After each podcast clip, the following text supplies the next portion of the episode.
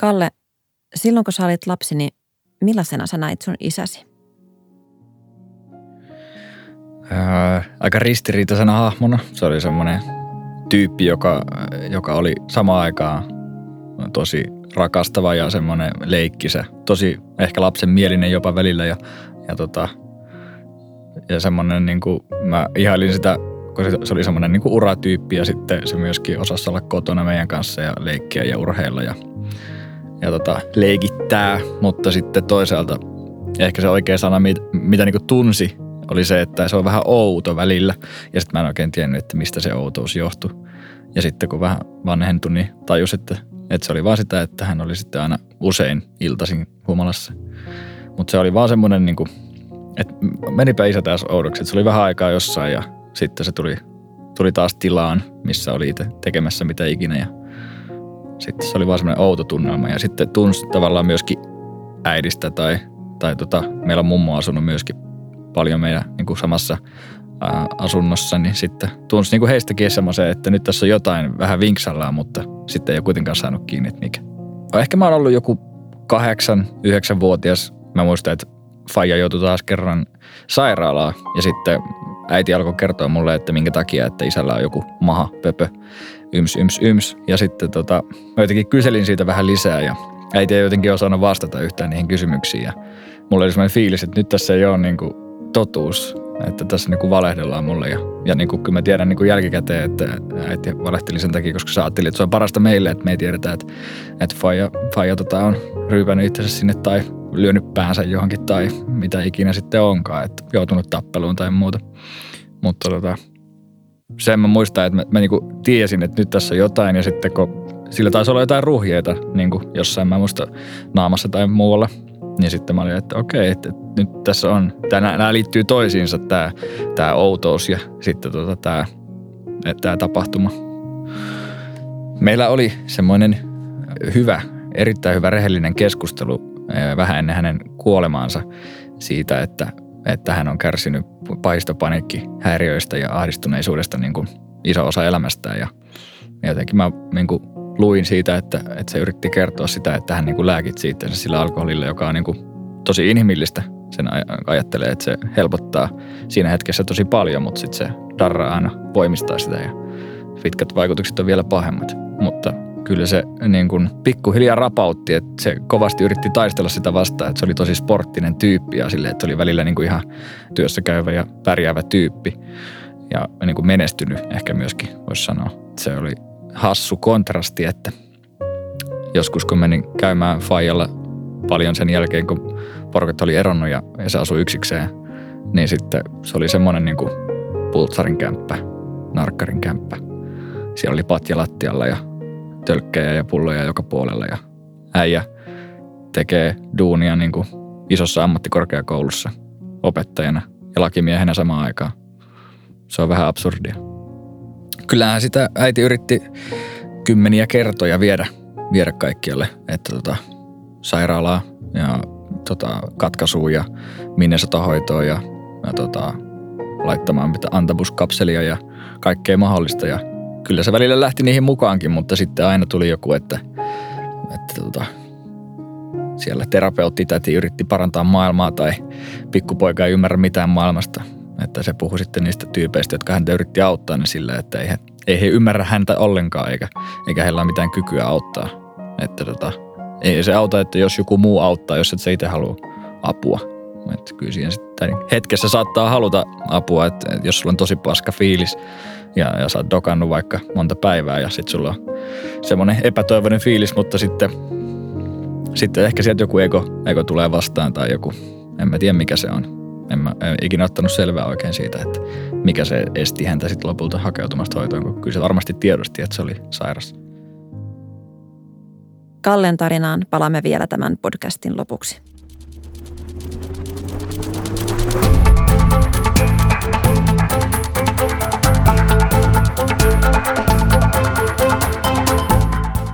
Koronavuosi on kasvattanut pahoinvointia, mikä näkyy myös poliisille.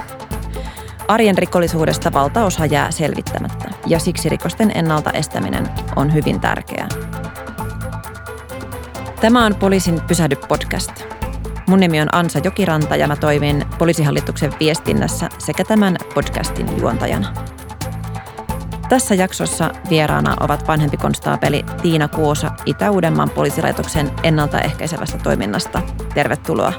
Kiitoksia ja hei vaan kaikille kuulijoille. Sekä päihdeneuvonnan päällikkö Minttu Tavia, ehkäisevä päihdetyö EHYT rystä. Tervetuloa myös Minttu. Kiitos paljon.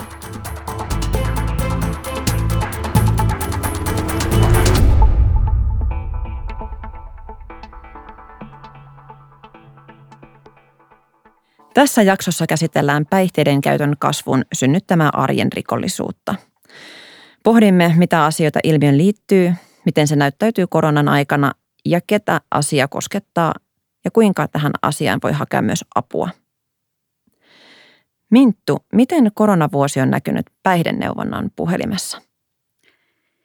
Meillä tosiaan on tämmöinen ympärivuorokauden auki oleva puhelin, jonne ihmiset voi soittaa, jos heitä huolestuttaa oma tai läheisen päihteiden käyttö. Meillä koronavuosi on näkynyt sekä puheluiden määrässä että sitten siinä puheluiden sisällössä, että tällä hetkellä näyttää siltä, että puhelut olisi nou, puheluiden määrä olisi noussut noin 30 prosenttia. Että mitä nyt äkkiseltään noita tämän vuoden tilastoja katoin, niin syyskuun loppuun mennessä oli jo tullut saman verran puheluita, mitä viime vuonna oli tullut koko vuoden loppuun mennessä. Ja sen lisäksi tämä koronatilanne on tosiaan näkynyt myös siellä puheluiden sisällöissä.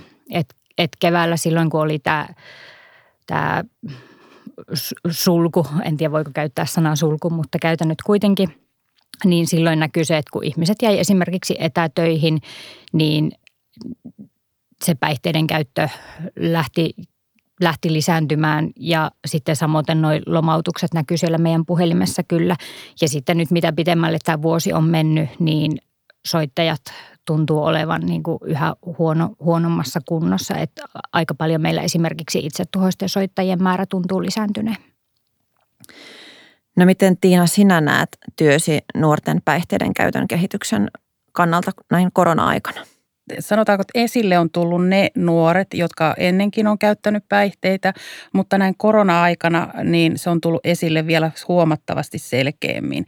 Ja sitten se, että, että päihteiden kirjo on muuttunut ja, ja se on se, mikä, mikä sanotaanko poliisin puolella huolestuttaa.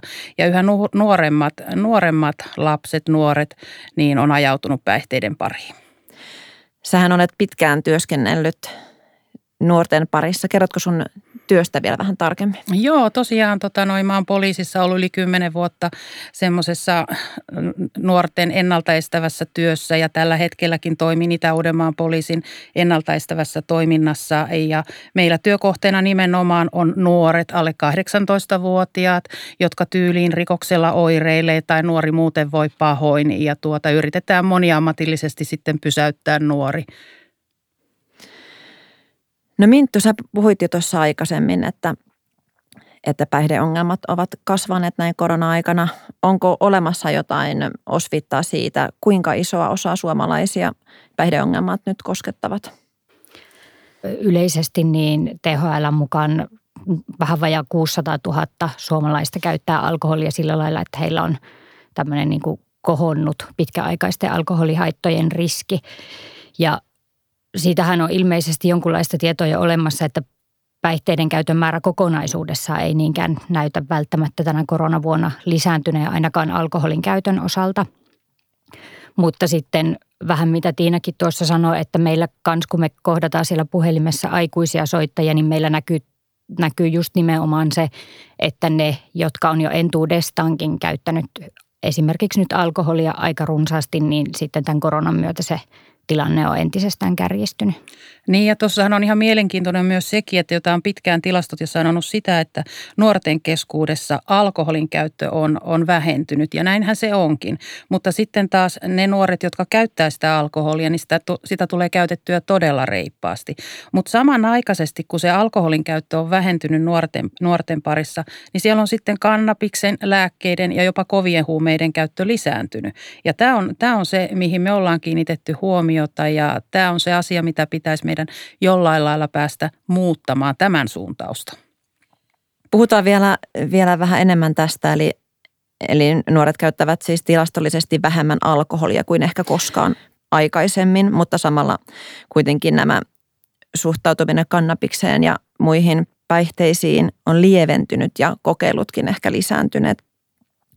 Tiina, miten sä näet sun työssä, miten eri päihteisiin suhtautumisen muutos näkyy siellä poliisin arjessa? Joo, no tähän täytyy nyt sanoa ensinnäkin se, että, että meillä Suomessahan on valtava hieno nuoriso, ihan siis oikeasti superhyvä. Ja tota, nyt täytyy muistaa, että se on murtoosa nuoria, jota tämä päihdeongelma koskee. Että meillä on kuitenkin reilusti yli 95 prosenttia Suomen nuorista on aivan mahtavia. Ja meidän täytyy muistaa myös se, eli kun näistä asioista puhutaan, niin mehän nostetaan aina se muutaman prosentin porukka esille. Ja nyt täytyy muistaa, että me puhutaan nyt tästä muutamasta porukasta. Ja tosiaan, jos me mennään tuohon alkoholiin, niin, tuota, niin kuin sanoin, niin tuossa mitä on tehty, tehty tuota valvontaa, päihdevalvontaa ulkona, niin sanotaanko, että, että, että me löydetään niiltä nuorilta, jotka on siellä päihtyneenä, aika isojakin lasteja alkoholia, mutta toki siellä on tosi paljon nuoria, joilla ei ole yhtään alkoholia. Mutta sitten samanaikaisesti meillä on nuoria, jotka kokeilee kannapista porukassa tai itekseen. Se ei välttämättä vaadi sitä viikonloppua, mutta se on lisääntynyt ihan huimasti. Ja yhä nuorempien keskuudessa, että jos mulla alkaa olla asiakkaana kuudesluokkalaisia, niin mä olen aika huolissani. Meillä tuota, tuolla puhelimessa kohderyhmänä aikuiset, mutta sillä tavalla meillä näkyy tuo nuorten kannabiskokeilut, että aika monet vanhemmat soittaa meille, että nuori on jäänyt kiinni kannabiskokeilusta ja soittavat sitten ja ovat yllättyneitä ja huolissaan tilanteessa, että mitä nyt pitäisi tehdä. Joo, toi on tosi, tosi kiva kuulla, että tuota vanhemmat soittaa myös teille, koska teidän, teidän yhteystiedot ja nettisivut on myös yksi niitä, jota on vanhempainillossa jaettu. Että ottakaa tietoa, hakekaa tietoa, ottakaa yhteyttä näihin, näihin instansseihin, mistä saatte varmasti oikean tiedon. Miksi korona-aika on teidän mielestänne kasvattanut näitä päihdeongelmia ja millaiset syyt saattaa ajaa ihmisiä päihteiden pariin? Jos se päihteiden käyttö on aiemmin ö, toiminut semmoisena jonkunlaisena sanon nyt lainausmerkeissä lääkkeenä esimerkiksi ahdistukseen tai stressiin, niin nyt tänä koronavuonna, kun se ahdistus ei varmasti ole ainakaan vähentynyt eikä stressi, niin sitten sitä on sillä tutulla tavalla taas lainausmerkeissä yritetty lääkitäkin. Ja sitten tähän, tähän yksi asia on se, minkä, mihin on niinku ihan pakko ottaa kantaa, niin on myöskin sitten se, että, että meillähän on myös paljon erilaisia palveluja laitettu kiinni tämän koronan takia.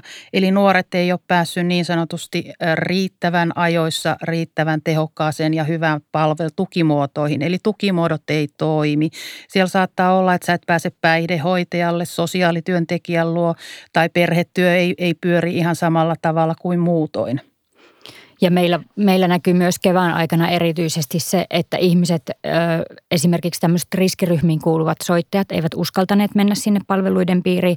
Ja toisaalta aika moni myös ajatteli, että ei halua tässä tilanteessa kuormittaa omilla huolilla ja ongelmillaan jo valmiiksi kuormittunutta järjestelmää.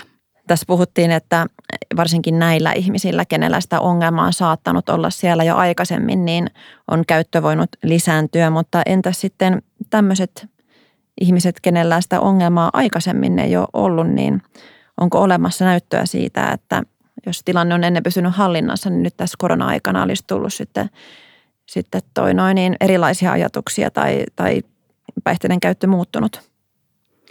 No mä en osaa, osaa sanoa tähän, että ainakaan tuolla puhelimessa ei ole niin kuin ilmiönä tullut semmoista näkyviin. Että meillä on näkynyt nimenomaan tämä, jotka on aiemmin jo käyttänyt, niin se käyttö on lisääntynyt. No mä voin tähän kertoa semmoisen ihan hiljattain toissa viikolla. Tapasin nuoren miehen, 16-vuotias, joka oli jäänyt mulle kiinni huumausaineen käyttörikoksessa tuolla katuvalvonnassa. Ja tuota, hänellä oli hallussaan Rivatril-merkkisiä lääkkeitä ja hän oli niitä yhden ottanut. Ja tuota, lisäksi alkoholia. Ja kutsuin hänet sitten tämmöiseen huumausaineen käyttörikoksesta kiinni jääneelle, niin ensimmäisen, ensikertalaiselle tämmöiseen puhutustilaisuuteen. Ja siinä mä sitten nuorelta kysyin, että hei, että mikä tämä juttu oikein on, että miten sä oot niinku ruvennut käyttämään näitä rivatrilejä, että kuinka kauan sä oot näitä käyttänyt. Niin hän sanoi mulle, että tämä oli toinen kerta, kun minä ostin ja minä olen kummallakin kerralla ostanut viisi kappaletta näitä rivatrilejä. Ja sitten mä kysyin häneltä, että no miksi, miksi sä lähit tähän hommaan, niin hän vastasi mulle näin, että, että hänellä on ihan järkyttävät, kun hänellä alkoi uusi koulu. Hän siirtyi toiseen asteen oppilaitokseen ja hänellä on todella, niin kuin hän kertoi näin, että hän omaa sosiaalisten tilojen tämmöisen pelko, pelko uudessa porukassa. Ja hän ei niin kuin saanut ja hän ei päässyt niin kuin avun piiriin riittävän ajoissa. Niin hän sitten netistä oli löytänyt tämmöisen keskustelupalsta, missä oli kerrottu, että, että mitä kautta saisi helpotuksen asiaan. Ja tässä niin kuin tuli kanssa hyvin esille se, että ei ollut päässyt. Sitä en sitten tiedä, kuinka, kuinka ahkerasti oli hakeutunut, mutta sanotaanko, että nyt tämän kokeilun kautta hän kyllä todella pääsi avun piiriin.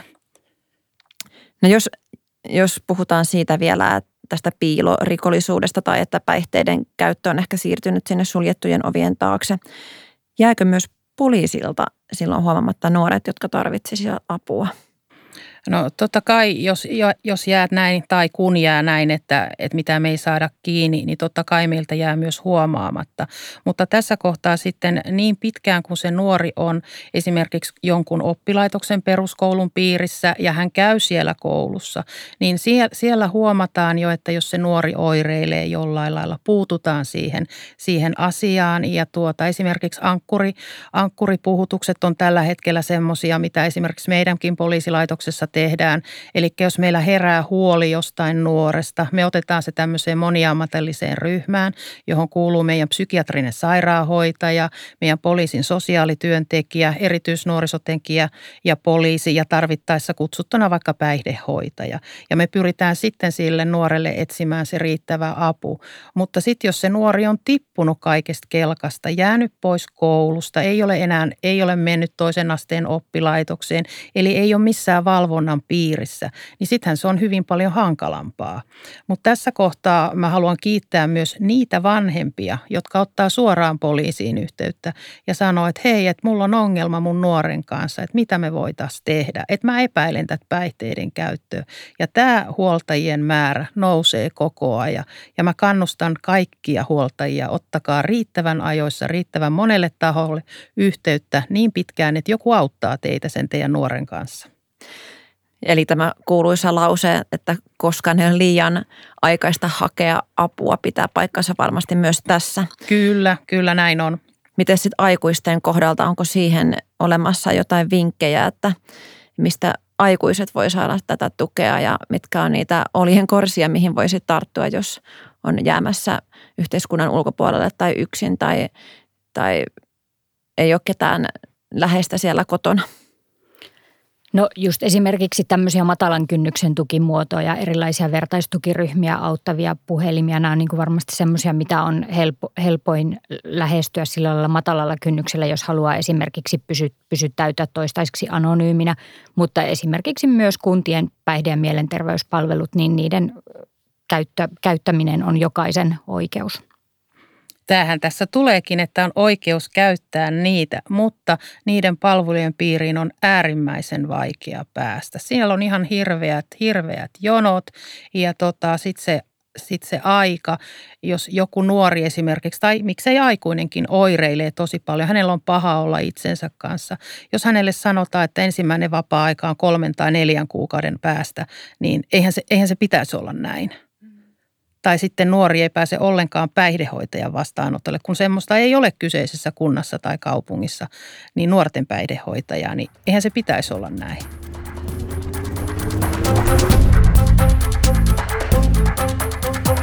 Pysähdy. Havahdu. Havahdu. Hae apua. Hae apua.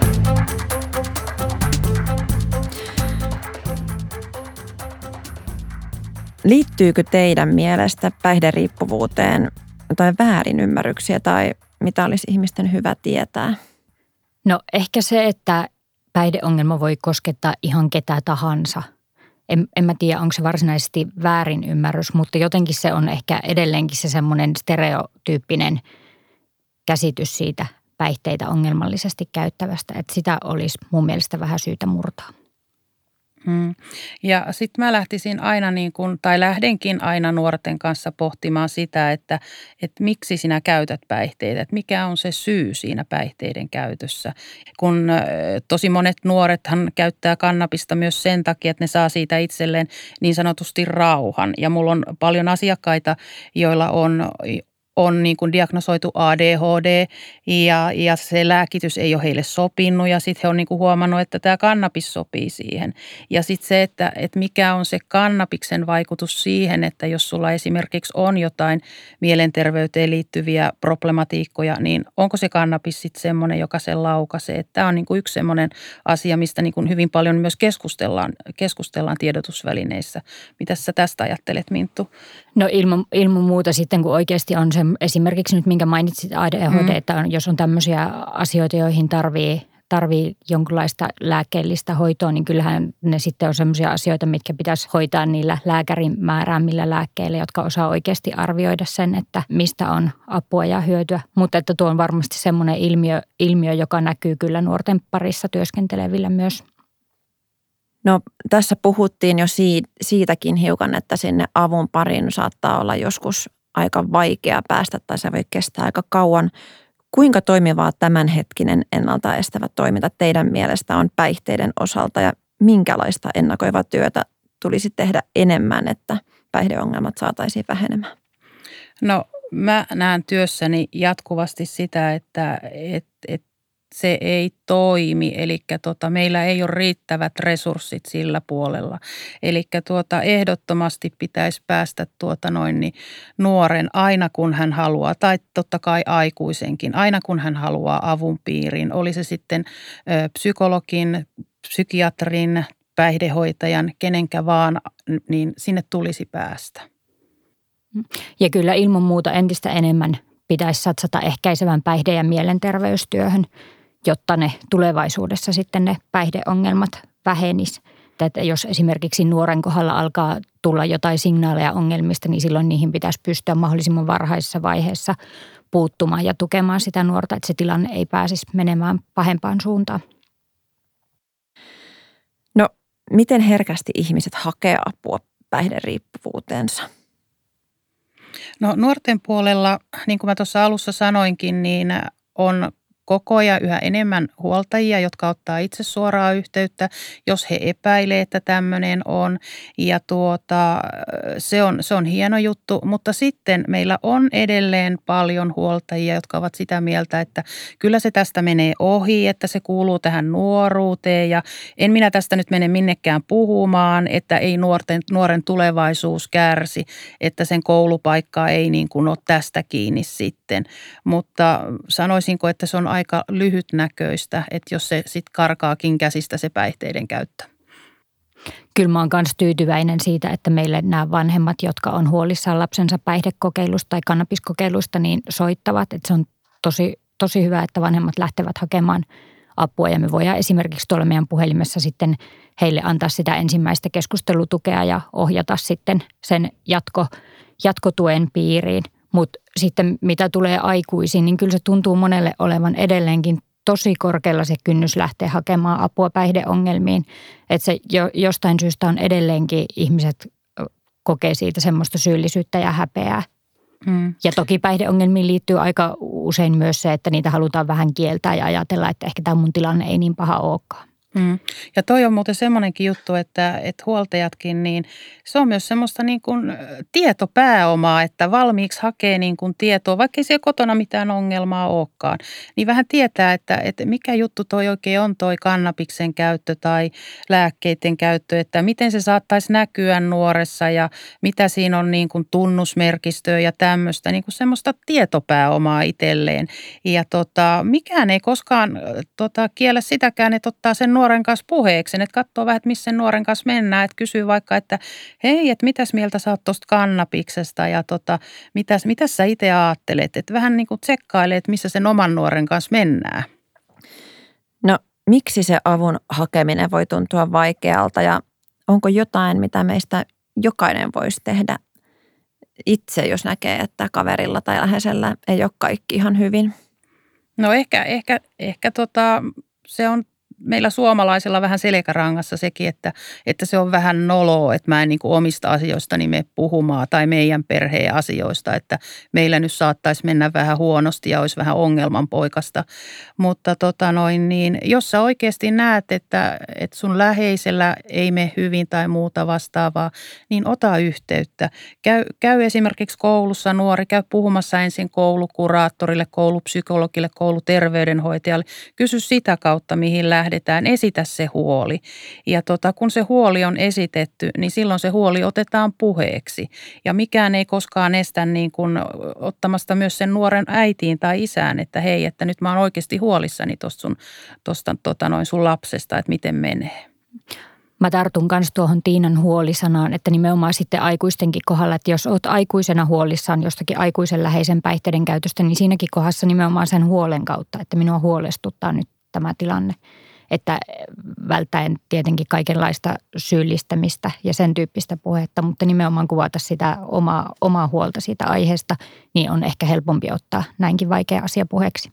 Ja toi on, toi on siinäkin mielessä äh, hieno juttu, että esimerkiksi nuoren kanssakin, kun sä otat sen kanssa äh, asian puheeksi, sä kysyt siltä ihan suoraan, että käytätkö ja miksi käytät, niin se vastaa sulle ihan suoraan, mikä on homman nimi. Toki se vastaa niin kuin vähän sinne päin, mutta päästään, päästään niin kuin juttelemaan siitä asiasta. Ja se on mun mielestä niin kuin se, että me saadaan se keskustelu auki ja nuori saa sen tuntuman, että joku kuulee häntä, että mikä on homman nimi. Ja kyllä niinkin, että moni aikuinenkin saattaa sitten viimeistään jossain vaiheessa olla tyytyväinen siitä, että hänelle on otettu tämä asia puheeksi. Eli ollaan, ollaan avoimesti puheyhteydessä ja pidetään niistä läheisistä huolta. Kyllä. No minkälaisia neuvoja te antaisitte päihteiden kanssa kamppaileville ihmisille ja heidän läheisille? Varsinkin näin joulua kohti ja pimeitä aikoja kohti mentäessä. No nimenomaan se puheeksi ottaminen, se huoli ja sitten se äh, haetaan sitä vaikka autetaan sillä, että, että, että mennään yhdessä hakemaan apua tai mä tuun sunkaan. Nuorethan harrastaa ihan hirveästi sitä, että ne ei niin kuin yksistään kehtaa mihinkään mennä, vaan ne menee aina kimpassa kaverin kanssa. Varsinkin tytöt menee käymään terveydenhoitajan luona tai kuraattorin luona.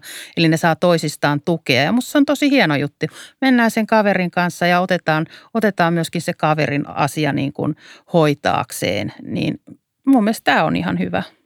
Kyllä ja y- ylipäänsä se, että, että jotenkin se, että ihmiset rohkaistuisi hakemaan sitä apua ja nimenomaan niin, että mahdollisimman varhaisessa vaiheessa jo, että ei tarvi, tarvi odottaa, että se tilanne menisi niin kuin kovin paljon huonompaan suuntaan, että koska ei ole liian aikaista hakea apua. Että se olisi tosi hyvä. Ja sitten lähe, läheiselle mä ehkä mietin sitä, että, riippuen minkälainen se tilanne on, mutta että läheisenä pitää pitää huolta niistä omista rajoista ja hakea myös apua itselleen. Kiitos tosi paljon Minttu Tavia, kun olit vieraana Pysähdy podcastissa ja kiitos myös Tiina Kuosa sinulle, että olit mukana. Kiitos. Kiitos keskusteluista.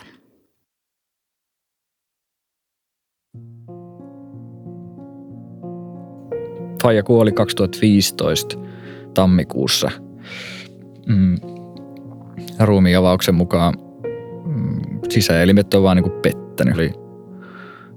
Hän oli tota, meidän joululoman aikana, tai ennen joululomaa niin me puhuttiin ja hän puhui, että nyt hän on löytänyt hoitoa itselleen. Ja että oli tämmöinen tosi rehellinen keskustelu Fajan kanssa siitä, että, että hän niin puhuu tosi rehellisesti ja mulla on jäänyt se mieleen silleen, että niin tämä on – tämä on niinku paras keskustelu, mikä mulla on ikinä ollut isän kanssa. Hän oli aidoimmillaan, mitä mä oon ikinä hänet nähnyt ja jotenkin auki ja puhui niinku sydämestä ja sanoi, että, että hän pyytää anteeksi meiltä kaikkea. Ja en mä antanut anteeksi, koska en mä kokenut, että hän vielä ansaitsee anteeksi antoa siinä vaiheessa. Mutta sanoin, että kyllä aika, jos se, jos se itsensä saa niin kuin kasattua niin sanotusti, niin kyllä ajan myötä varmasti pystyn antaa anteeksi, ainakin osittain – mutta tota, me lähdettiin reissuun sitten ää, mutsin ja, mutsin ja tota, isäpuolen ja muiden kanssa ja sitten tultiin sieltä takaisin ja sitten piti nähdä isää, ää, niin kuin mennä pelaamaan jotain tai leffaan tai jotain ja sitten lauantaina tuli sitten poliisit ovelle ja sanoi, että hän on menehtynyt. Se oli kyllä ihan totaalinen yllätys, että ehkä siinä oli semmoinen outo ajatus, että, että vaikka hän on niin kuin dokaillut pitkän ison osan elämästään, niin kyllä se kestää. Tai en mä jotenkin ajatellut, että, että, että 50 mies vaan niin kuin kuolee alkoholi. Että se oli vaan niin kuin suora tilasto, 50-vuotias just täyttänyt ja sitten, sitten tota kuolee alkoholin vaikutuksen alaisena ja sen, niin kuin, sen takia sitten pitkällä juoksulla myöskin. Mutta se oli kyllä se oli yllätys, että ei, en osannut odottaa ollenkaan. Et me kyllä nähtiin niin kuin silleen viikoittain kuitenkin Fajan kanssa. Se epävarmuus on tosi raastavaa, että isällä oli kuitenkin tapana porukoiden eronkin jälkeen niin kuin, ää, häiritä ja, ja niin kuin sekoilla ja aiheuttaa paljon vaivaa, huolta ja muuta myös niin kuin muille perheenjäsenille, mun äidille ja, ja tota, sisaruksille, niin kyllä mä olin siitä myös helpottunut, tosi helpottunut. Että sitten kun jälkikäteen mietti sitä, mutta sitten samaan aikaan niin, niin kaipaan ihan älyttömästi sitä puolta faijasta, mikä niinku, minkä mä tiesin, mikä oli niinku rakastava ja lempeä ja mukava ja semmoinen, joka halusi olla mun kanssa. Että se on ristiriitainen fiilis, koska se oli molempia ja niinku vahvasti molempia. Sehän siinä onkin jotenkin, se on outoa. Ja paljon tuli silleen nö, niinku puolusteltua kaikkia sen tekemistä, että puhu vaan niin kuin, että sairaus vaan ja että alkoholismi on sairaus ja ei sen mitään sille voinut, mutta kyllähän se nyt olisi voinut varmasti sille niin kuin paljonkin, jos olisi tehnyt parempia päätöksiä elämässään, mutta, mutta ei tehnyt, niin sille ei voi mitään. Ja tota, alku oli ihan siis tosi paha shokki ja, ja tota, tota, siinä meni kyllä toipuu jonkun aikaa, mutta on, on hakenut apua ja on saanutkin. Ja, ja, hakenut ihan siis tota, terapiaan 2013 muistaakseni alun perin. Muista syistä kyllä, että, että silloin niin laukesi itselle paniikki ja häiriö, mikä Fajillakin on varmaan perintynyt sieltä. Ja sen takia hakeuduin, mutta sitten kyllä siinä niin kuin, kun käy siellä vuosien aikana, niin tulee käsiteltyä kaikkea muutakin.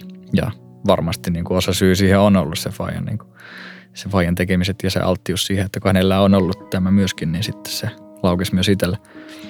Mutta tota, mm, niin jälkikäteen kun olen miettinyt, niin se on yksi parhaimmista asioista, mitä mulla on tapahtunut, että mulla on laukessa, koska niin kuin siinä vaiheessa vielä dokailin ja, ja, tota, ja tota, sitten myöskin niin kuin se aiheutti sen, että sitten, no ehkä se voi kertoa, että on niin kuin dokailu ja sitten polttanut kannabista ja sitten se yhdistelmä on tavallaan laukassut sen paniikkihäiriön. Niin sitten mikä reaktio mulla tuli siinä vaiheessa oli se, että mä lopetin kaiken, niin kuin dokaamisen ja polttamisen ja, ja kannabiksen polttamisen ja niin kuin kaiken ton. Että ei sitten, sitten mulle ei jäänyt enää mitään muuta kuin se vaan, että mä aloin vaan pikkuhiljaa löytämään muita juttuja elämään. Että se oli tosi hyvä juttu. Että olisi voinut myöskin alkaa sitten lääkitsemään itse sitten vaan kaikille sillä ehkä, mutta – Joo, olo oli sen verran kurja aika pitkään, että sitten jotenkin yritin vaan, yritin vaan pärjätä.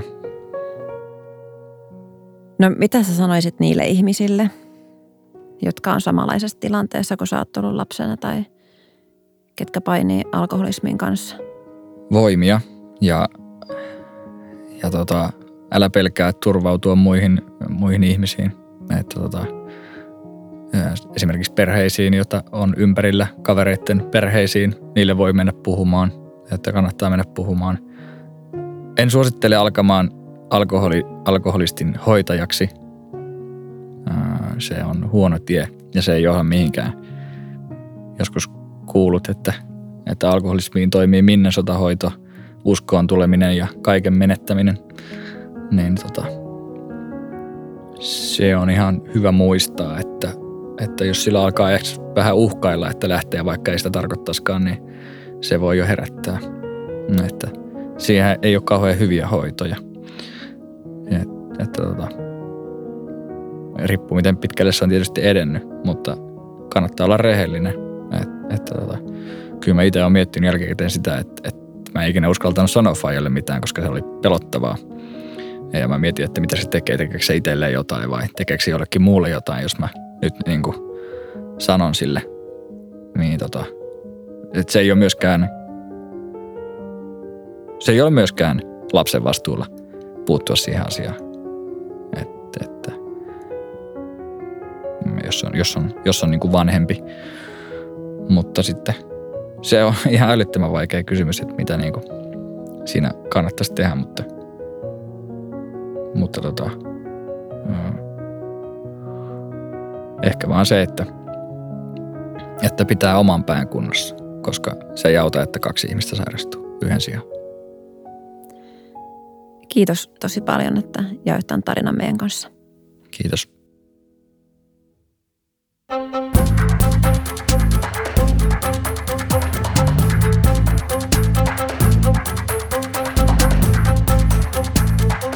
Tämä oli Poliisin Pysähdy podcast. Jos tämä tarina tuntui tutulta ja uskot sinun tai jonkun läheisesi tarvitsevan apua, sitä on saatavilla. Käy osoitteessa poliisi.fi kautta pysähdy, siis poliisi.fi kautta pysähdy. Pysähdy. Pysähdy. Tapahdu. Tapahdu. Hae apua. Hae. Hae apua.